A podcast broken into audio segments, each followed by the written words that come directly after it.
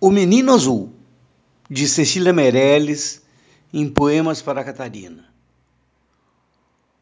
O menino quer um burrinho para passear, um burrinho manso, que não corra nem pule, mas que saiba conversar.